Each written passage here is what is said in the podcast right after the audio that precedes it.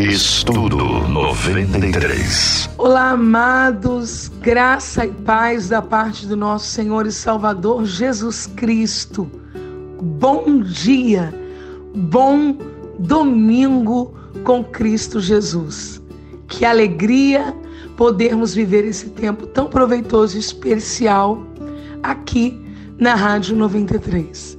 Eu sou a pastora Helena Raquel pastora auxiliar do meu esposo Eleomar Dionel, na Assembleia de Deus Vida na Palavra, ADVIP, em Queimados.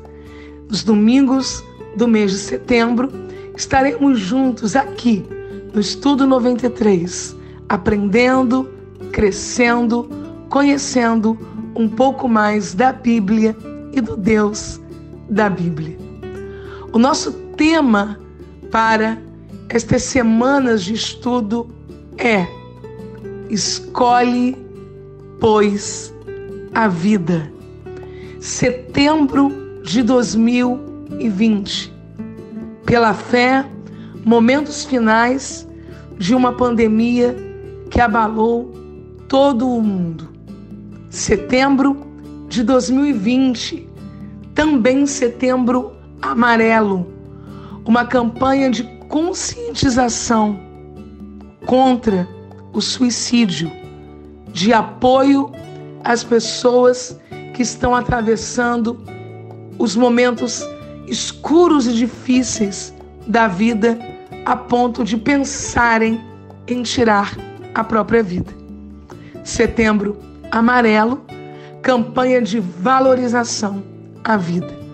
Vamos ao texto bíblico Deuteronômio, capítulo de número 30, versículo de número 15, diz assim: Vejam, hoje coloco diante de vocês a vida e o bem, a morte e o mal. Agora, versículo de número 19. Hoje tomo o céu e a terra por testemunhas contra vocês, que lhes propus a vida e a morte, a bênção e a maldição. Escolham, pois, a vida para que vivam vocês e os seus descendentes. O Deus de toda graça, e misericórdia, que no livro do Gênesis não apenas fez um molde, um boneco, um corpo, mas também soprou nele o hálito de vida, a sua própria vida, está dizendo ao homem mais uma vez: escolhe, pois, a vida. Eu lhe dei a vida. Agora cabe a você escolher viver. O Espírito de Deus soprou em nós o hálito de vida. Nos convida diariamente a escolhermos viver.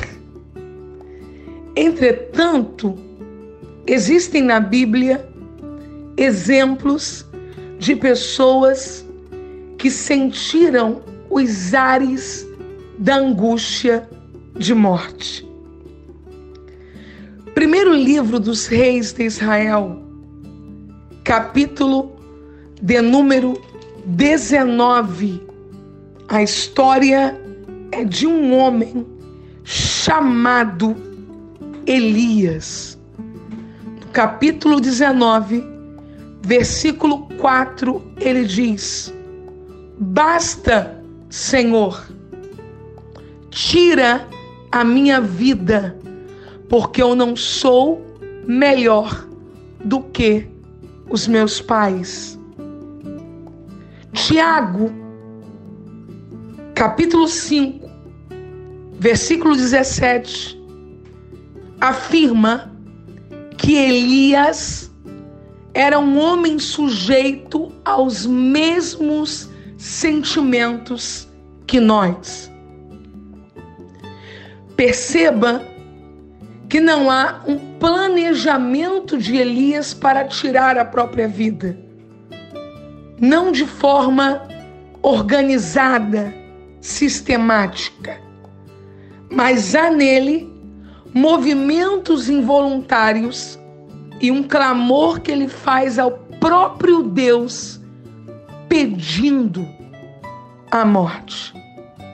Quando a Bíblia afirma que este grande profeta, este ícone do Antigo Testamento, tem sentimentos semelhantes aos nossos, eu entendo que é possível que alguém deprimido, desistido, angustiado, pense também em dar espaço ao sentimento a vontade de morrer. Neste bloco, eu quero conscientizar você de que não somos super-heróis. Elias sentiu a desistência da vida chegando. Se você sofre com depressão, procure a ajuda de um profissional habilitado. Se você está se sentindo angustiado, converse com um amigo, busque auxílio pastoral. Deus soprou no homem o fôlego de vida e fez daquele corpo, daquela massa, alma vivente. Agora Deus, ao apresentar aos homens os seus mandamentos, ele os adverte: escolham a vida. A desistência da vida, o sentimento de profunda angústia e o desejo da morte assolou o profeta Elias. Um homem que, segundo escreveu Tiago, era sujeito às mesmas paixões que nós. Ou seja, nós também podemos nos sentir assim. Mas por que isso aconteceu com Elias? A Bíblia diz, no primeiro livro dos Reis, capítulos de número 19, que Elias recebeu de Jezabel uma ameaça. Todas as vezes que nos sentimos ameaçados no nosso campo comum de governo, casa, trabalho, família, ministério, com a ameaça, também pode se aproximar o sentimento de desistência da vida. O versículo de número 3 do mesmo capítulo revela a segunda razão.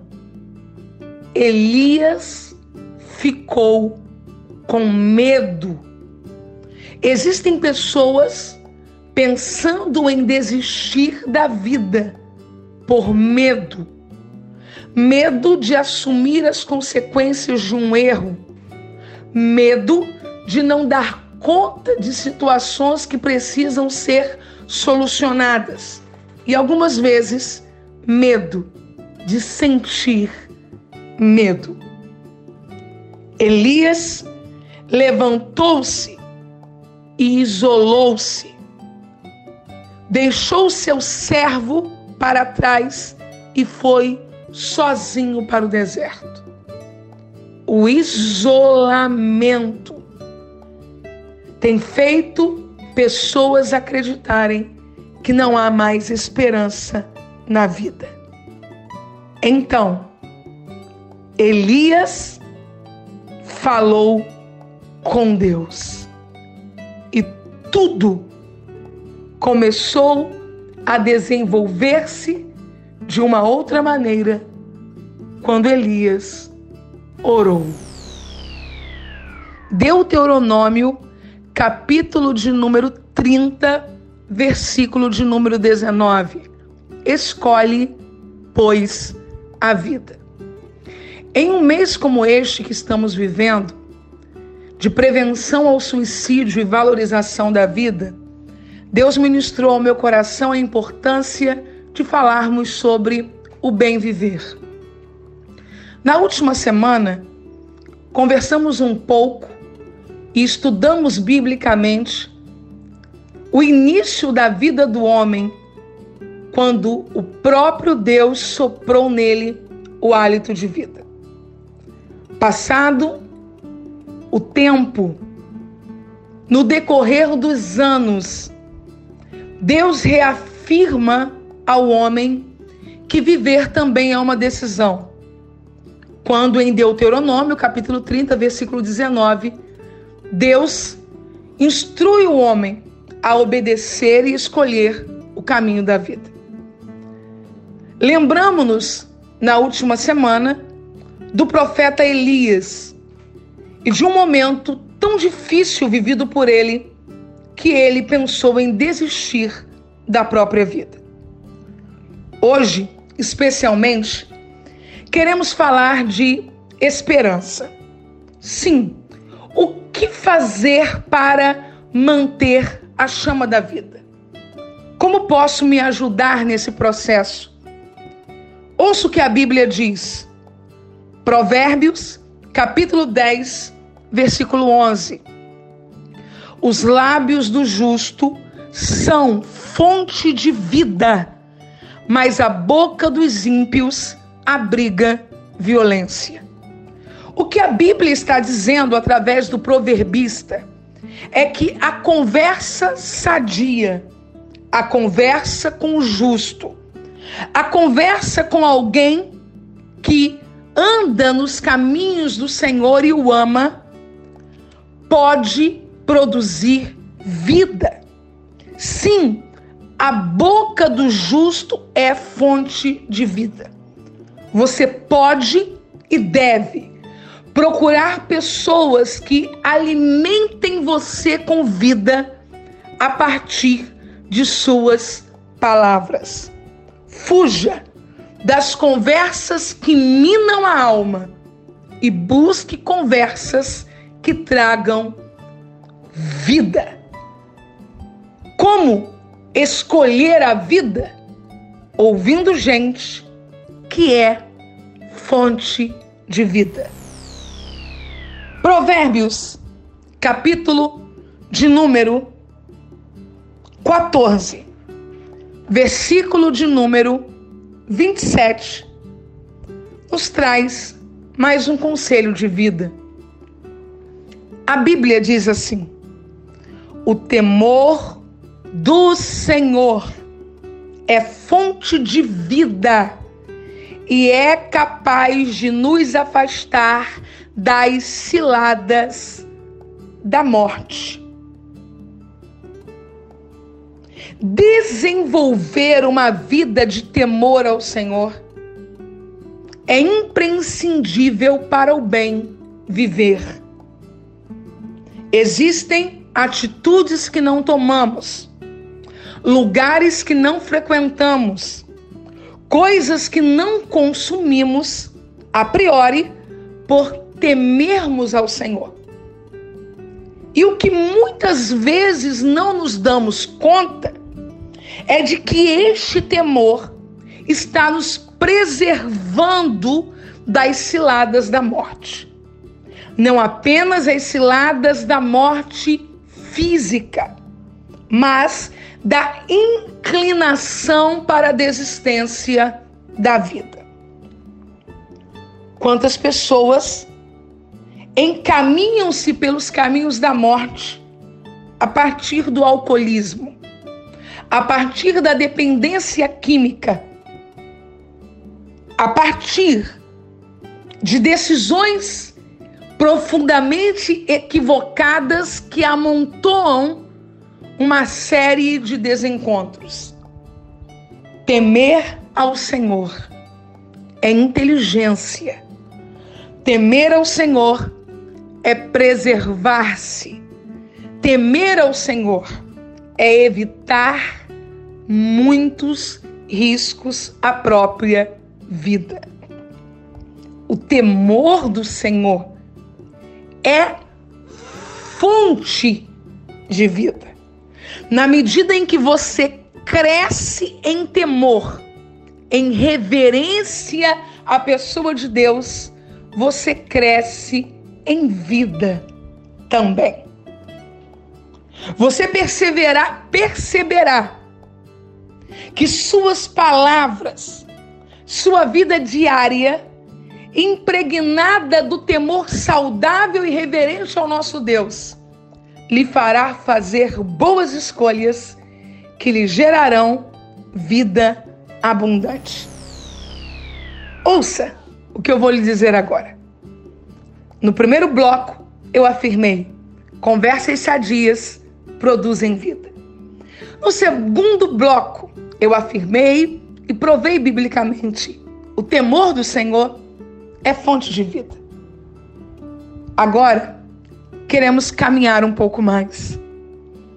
Evangelho de Jesus Cristo, segundo escreveu João, capítulo 5, versículo de número 39. Vós examinais criteriosamente as Escrituras, porque julgais ter nelas a vida eterna, e são elas mesmas que testemunham acerca de mim. Há uma sede profunda no homem, no indivíduo, no ser humano, pela vida, pela fonte de vida eterna. Jesus estava dizendo a um grupo de religiosos: vocês examinam criteriosamente a lei, porque vocês acreditam que nas Escrituras vocês encontrarão a vida eterna. São elas mesmas que testificam sobre mim. Mas no versículo 40, Jesus diz algo extremamente decisivo. Todavia, vós não quereis vir a mim para terdes a vida. Jesus está dizendo: vocês têm sede de vida eterna. Vocês examinam criteriosamente as Escrituras em busca disso, mas não conseguiram compreender ainda que é vindo a mim que vocês terão vida. Conselhos para o bem viver. Venha a Jesus. Jesus é a grande fonte de vida. Ouça ainda o que Jesus disse no mesmo Evangelho de João, no capítulo de número 6, no versículo 54, todo aquele que comer a minha carne e beber o meu sangue tem vida eterna, e eu o ressuscitarei no último dia. É vida terrena abundante e certeza de vida eterna. Segredo para o bem viver: permaneça em comunhão com Jesus. Se você não tem participado da ceia do Senhor, se você tem estado distante do corpo de Cristo, ainda neste domingo, volte, porque o corpo de Cristo, o sangue de Cristo, traz vida em si mesmo. Deuteronômio, capítulo de número 30, versículo 19, a Bíblia diz: Os céus e a terra tomo hoje por testemunhas contra vós de que te tenho proposto a vida e a morte, a bênção e a maldição. Escolhe, pois, a vida para que vivas tu e a tua descendência. Na primeira semana, conversamos um pouco, estudamos um pouco sobre as causas para a desistência da vida. Na segunda semana, tivemos a oportunidade de entendermos um pouco melhor como vivermos bem. Segredos para o bem viver. E hoje, a partir deste momento, para a nossa terceira semana, queremos conhecer e combater os inimigos do bem viver. O primeiro inimigo do bem viver que eu quero mencionar está em Provérbios, capítulo 14, versículo 30. Sentimento sadio é vida para o corpo, mas a inveja é podridão para os ossos. Possivelmente você tenha dificuldades, como qualquer pessoa, de admitir que sofra com a inveja. Normalmente acreditamos que sofremos com a inveja do outro. E na verdade até nos preocupamos quando alguém nos inveja. Como se a inveja de alguém fosse capaz de alterar de fato o curso da nossa vida. O pior nível da inveja não é a inveja que se recebe, mas a inveja que se sente. A inveja que se sente, essa sim, é um inimigo real da vida e é podridão para os ossos. Como começa a inveja? A inveja começa a partir da comparação. Uma comparação que quase sempre fazemos injustamente em relação à vida de alguém. Perceba, você não deve comparar a história da sua vida à história do outro. Não é onde ele está e onde você está. É onde você já esteve e aonde Deus lhe colocou agora. Para vivermos bem, e melhor. Precisamos combater a prática da inveja. E o confronto com a inveja é a gratidão. Agradeça por tudo que Deus já tem lhe feito e encontre novos motivos para viver. A inveja é um inimigo do bem viver. E a Bíblia nos fala sobre um segundo inimigo, Provérbios, capítulo de número 18, versículo 14. O espírito do homem susterá a sua enfermidade, mas ao espírito abatido, quem o suportará?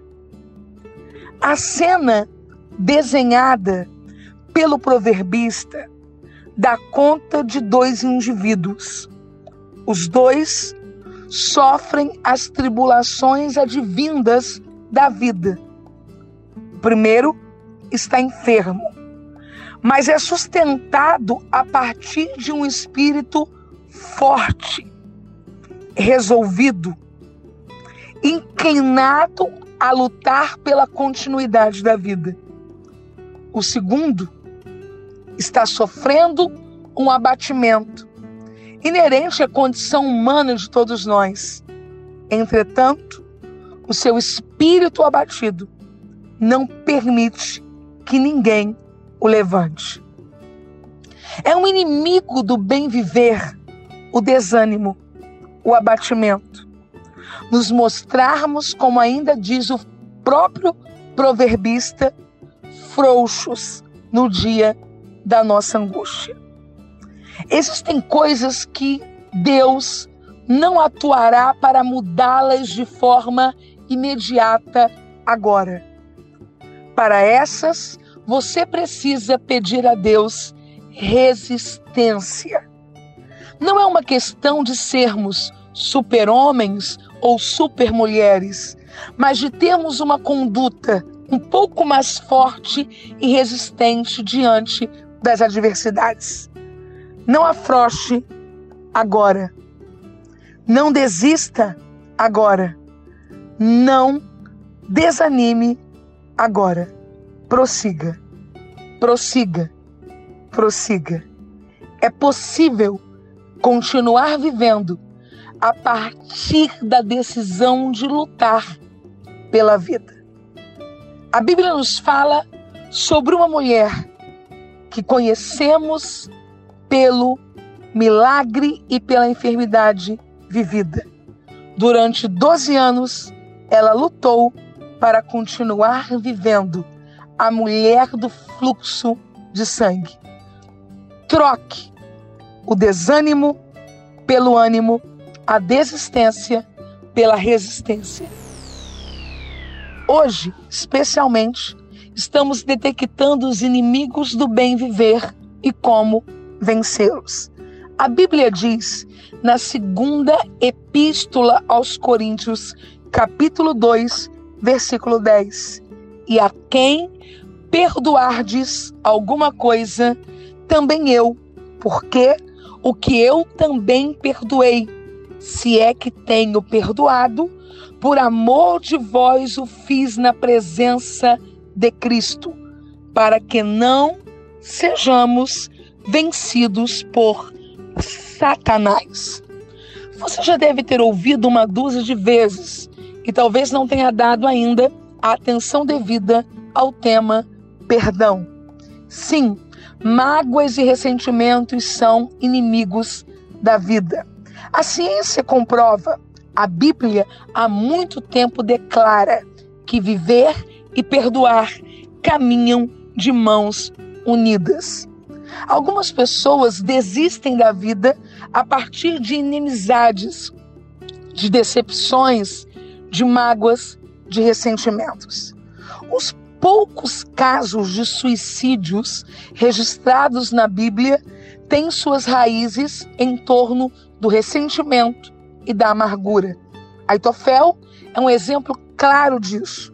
Conselheiro de Davi tirou a própria vida a partir de uma raiz de amargura.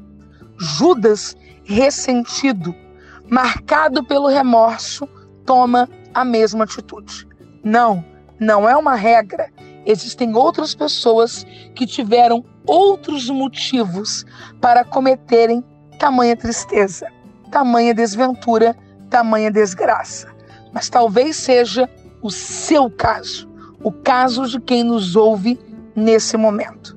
É necessário perdoar, liberar o outro, porque a ofensa se torna como um corpo morto que nós insistimos em carregar. A ofensa, regada pela amargura, alimentada pelo ódio, pode trazer envelhecimento e morte. Eu quero compartilhar com vocês um pensamento do reformador Martinho Lutero. Os que amam profundamente jamais envelhecem. Podem morrer de velhice, mas morrem jovens. O amor é a imagem de Deus, mas não uma imagem da vida. É, isto sim, a verdadeira essência de toda a natureza divina que fuga em bondade. Ame, perdoe e viva. Falamos um pouco sobre as motivações que levaram Elias a esconder-se e a desejar a própria morte. Entretanto, queremos finalizar o nosso estudo falando sobre vida. Sim, porque Elias viveu mesmo desistido, angustiado, pensando que seria o fim do caminho, ele recebeu uma visita muito especial. Confira na sua Bíblia, primeiro livro dos Reis, capítulo de número 19, versículos 15 e 16. E o Senhor lhe disse: Vai, volta pelo teu caminho para o deserto de Damasco. E chegando lá, unge a Azael, rei sobre a Síria. Também a Jeú, filho de Ninzi, ungirás rei de Israel. E também a Eliseu, filho de Safate, de Abel Meolá, ungirás profeta em teu lugar. Ouça o que eu vou lhe dizer agora. Embora Elias pensasse em morte, Deus estava ali para lhe dizer: ainda há muito a viver, ainda há muito a fazer, ainda há muito a experimentar. Eis aí um antídoto poderoso contra o desejo de morrer. Ter a consciência avivada pela certeza de que há muito a ser feito ainda. O próprio Deus estava dizendo a Elias: Você ungirá reis e profeta em teu lugar. Escolhe, pois, a vida, porque há muito a ser vivido ainda. Antes de finalizarmos o primeiro bloco, eu quero lhe deixar uma palavra de aconselhamento. Se você precisa, procure a ajuda de um profissional habilitado. Deus está lhe dizendo: escolha a vida, há muito a viver, e um profissional habilitado poderá lhe ajudar a escolher uma vida melhor e mais saudável. Estamos falando dos passos dados pelo próprio Deus em relação a Elias para restaurar-lhe o desejo de viver. Iniciamos este mês falando do desejo da desistência que assolou o coração do profeta e hoje finalizamos com a sua restauração. A Bíblia diz no primeiro livro dos reis de Israel, capítulo de número 19, versículo 18: Também deixei ficar em Israel sete mil, todos os joelhos que não se dobraram a Baal e toda a boca que não o beijou. Deus, o próprio Deus, animando Elias, fortalecendo Elias, avivando Elias, ajudando-o a escolher a vida ao invés do caminho da morte, o notifica: Elias, você não está sozinho. Perceba, para alguém que chegou a acreditar que não havia ninguém com ele, Deus agora o diz: há sete mil. Sete mil. Sete mil. No processo de restauração, para uma nova vida, para um recomeço, para a saída de um lugar de desistência da vida para um novo começo. Deus diz a Elias, como afirmei no primeiro bloco, ainda há muito a fazer e muito a viver. E neste segundo bloco, eu lhe afirmo as palavras de Deus a Elias: você não está tão sozinho quanto pensa. Eu quero lhe convidar a revisitar os cenários da sua vida, a olhar mais cuidadosamente em torno de você mesmo e perceber que existem pessoas que Deus levantou e colocou ao seu lado de forma exclusiva e abençoadora e que você precisa olhá-las novamente, acolhê-las novamente e recebê-las novamente. Deus nunca deixou o homem só. Desde o Éden, quando o próprio Deus disse a Adão: Não é bom que o homem esteja só. Quando Noé entrou na arca, Deus o fez entrar com a sua família. E ao longo dos anos, Deus nos desperta para valorizarmos e detectarmos aqueles que ele permitiu que permanecessem em nosso lado. Escolha, pois, a vida. Escolha, pois, olhar ao seu lado e receber aqueles que Deus deixou permanecer com você. Eu falei de um momento em que o próprio Deus animou Elias, dizendo-lhe que haviam novos planos à frente. No segundo bloco, Deus desperta Elias de que ele não está tão sozinho e de que há pessoas a serem reconhecidas por ele. Eu quero finalizar nesse terceiro e último bloco com o segundo livro dos reis de Israel, capítulo 2, versículo 11. E sucedeu que, indo eles andando e falando, eis que um carro de fogo com cavalos de fogo os separou um do outro, e Elias subiu ao céu num redemoinho. Bom, eu não sei se você conhece a história da vida deste profeta, mas na primeira semana do nosso estudo 93, eu pontuei a vida deste profeta como sendo alguém que pensou em desistir da própria vida. E eu finalizo agora com a última parte da vida deste profeta, o dia em que Deus lhe tirou da terra e lhe levou ao céu. Olhe, ouça, preste atenção. Este homem pensou em encerrar a vida em uma caverna pensou em encerrar a vida na beira de um zimbro. Pensou que morreria na mão de uma rainha má chamada Jezabel. Mas o que Deus havia preparado para o final de sua vida terrena foi esta cena impressionante que eu acabei de relatar. Por essa razão, eu lhe afirmo que o final das coisas pode ser melhor do que o início delas. Não pense que a sua história terminará assim. Há um novo tempo, há uma nova história e há uma nova vida.